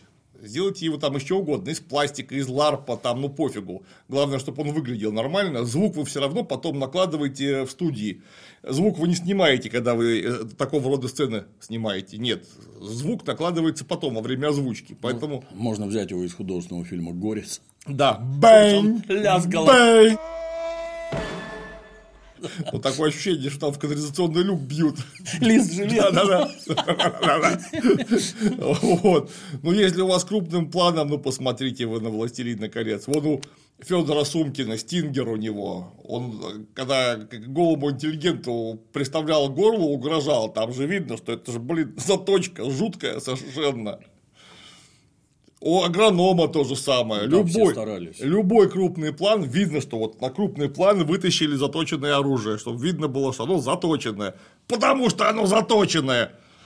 А тут-то что такое? Не старались. Это даже, блин, когда смотришь в онлайне, в дерьмовом разрешении, все равно видно, что оно, блин, тупое. Стыдитесь. Да. А в это время группа лошадистов подскакивает к мосту. Да. Да никак, баба взяла над тобой вверх, говорит предводитель. Ну, если это можно назвать бабой. Хайме докладывает. Любим подраться. Это приятно бодрит. Ободранный человек из дома Болтоевых. Мерзковато, на мой вкус. опознал их по гербу, а это какой-то разъездной отряд каких-то болтоевских наемников. Да, а тот лошадист, ты уверен, что это он? И тут дедушка-крестьянин, который на лошадке. Точно! Он самый! Я видел его на турнире по случаю свадьбы сэра Уильяма Фрея. Дайте ему серебря. Крестьянин-то, видно, в авторитете. Конечно. Да. Он вот, где? Вот. У Уильяма Фрея был на свадьбе в лёгкую. Да. Вот вы отпустили этого дедушку, послушав дуру Брыню из Тарту. Вот послушали дуру. И вот смерть ваша пришла. Как это? Мы с тобой обсуждали художественный фильм «Выживший» или как-то там. Где? В Афганистане там какого-то пастушка не зарезали. Устроили голосование. Прекрасно. Проголосовали. Какой-то дурак против, а офицер, значит, решений там не принимает. Голосование у нас. И всех убили, кроме дурака, по вине которого убили всю группу. Вот это отлично. Да. Вот это что характерно. Еще и потом полдеревни, там полаула, кишлака еще вырезали. Из-за него же дурака. Что характерно, документальный же случай. У меня даже книжка есть. Вот, да. Этот дебил написал книжку, блин. Такую интересную. В книжке он дебил, конечно, гораздо круче, как ты понимаешь. Это правда. Ужас. Ну, как такое может быть? Ну, вот, пожалуйста, вам. Вот. Ну, Хайме-то, ладно, она дура, но Хайме-то. Он же, что, он-то скованный, она же принимает решение финальное, все понятно. Идиотка, блин. Мне крестьянин больше всего понравился. Он из Риверана. Но как-то оказался в гостях, видимо, на свадьбе Уильяма Фрея, вообще в другой области, у другого лорда, и там его допустили настолько близко, что он видел Хайме Ланнистера, опять же, настолько близко, что уверенно опознал его после того, как он год просидел в грязи на жопе на холодной земле с бородой и всем остальным. Хайме-то сразу патлы растряс, чтобы его не видно было. Один килограмм. Нет, я говорю, крестьянин в большущем авторитете. Какой-то специальный крестьянин. Очень. Ездит где хочет. У него, видимо, досуга много у крестьянина. То есть, ему там пахать, доить, принимать. Палки собирать. Нет, это ничего не надо. Или палки у него настолько ценные, что он их поставляет по всему трезубцу, по реке. В общем-то, по уму крестьянин, увидев их вдали от тракта, сам бы вместе с лошадью там за камнем затаился до вечера и мимо не проезжал бы, блин. Беседовать с такими людьми, это зачем? Они пешком идут, благородно идут пешком. Перво-наперво отнимут лошадя сразу без разговора. Первое, что должна была сделать Брыня, конфисковать лошадя в пользу дорогого отечества. Да, показать ему ксиву, сказать, что транспортное средство конфискуем. Потому что она же пешком в доспехах. Это ж как так понимать-то? Да, фонарить. Конечно. В крайнем случае, что если Брыня из Тарту настолько офигевшая благородная, она бы у него купила эту лошадь. Дала бы там ему 3 рубля. Да. Вот. На 2 лошадей. Ну, и уехала бы сама на лошади. И ускакала на длинных и тонких ногах. И к фаркопу привязали бы Хайме. Да, Хайме болтался бы сзади, как припрыжку мчался. Как неразумная горилла. Да. В общем, крестьянин странный, до ужаса. В общем, лошадист, дай ему серебра. А Хайме там, отпусти нас, и мой отец заплатит сколько хочешь.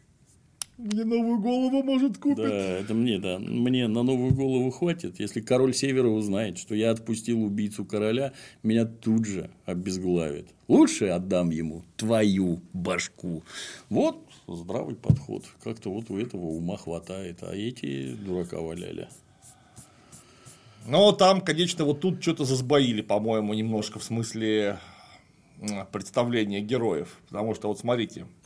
В книжке это были наемники. Это была какая-то дикая банда, на редкость гнусная кодла. Наемники, причем набраны, черт знает откуда. Там этот лорд Варга Хоут, он вообще с того континента, который в плен взял главный лошадист. У него это обличье, он какой-то там то ли лоротеец, то ли какой-то еще, короче говоря, оттуда там с югов, с другого континента, он не русский, чурка тамошний, вот. Понаехавший. Да, и с ним толпа ублюдков, там какие-то дотракийцы с ним едут, то есть сброд чудовищный совершенно, которых Болтоев нанял для того, чтобы ловчее вести войну и напускать на всех. Причем как его нанял? Его не Болтоев нанял, его изначально нанял папа Тайвин. Да, чтобы они сбежали к Болтоеву, поняв, что папа Тайвин войну проигрывает, судя по всему. Они сбежали к Болтоеву, мы стали у него работать. Там из-за этого, собственно, дальнейшие события делаются гораздо более понятными, потому что этот не местный, он не в курсе местных понятий, обычаев, раскладов.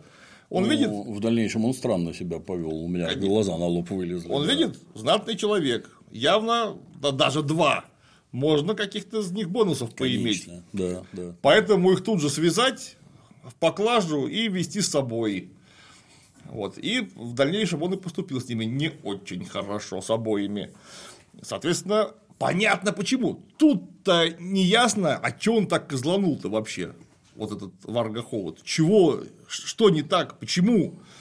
Просто потому, что он не местный. А тут показали местного совершенно. Ну, из фильма вообще непонятно, почему вот так. Что мне больше всего понравилось в этом эпизоде – полное отсутствие дыни. Дыню я ненавижу так, что кушать не могу. Да, здесь никакой дыни, никаких драконов. Дыни нету. Вот, до тех пор, пока мертвый дракон не продырявил стену, как газовая сварка, драконы нахер не нужны вообще. Они только все портят, а дыня обсирает каждый эпизод, где появляется. Ну, пока она с голой жопы не появляется. С голой жопы в первом эпизоде была то, что надо. Это добротно. Вот, да. Очень талантливая. Возможно, жопа дублерши была. Но каскадера. Да. В этом эпизоде сильнее всего мне понравилось, во что одет жрец Тороса из Мира. В какой-то свитер советского барда 70-х годов. С Грушевского фестиваля, да, бежал, да? Такой вязкий. И постоянно там это исполняет. Нет-нет, да. Изгиб гитары жопой. Спасибо, Клим. Стараемся. Всем привет. На сегодня все.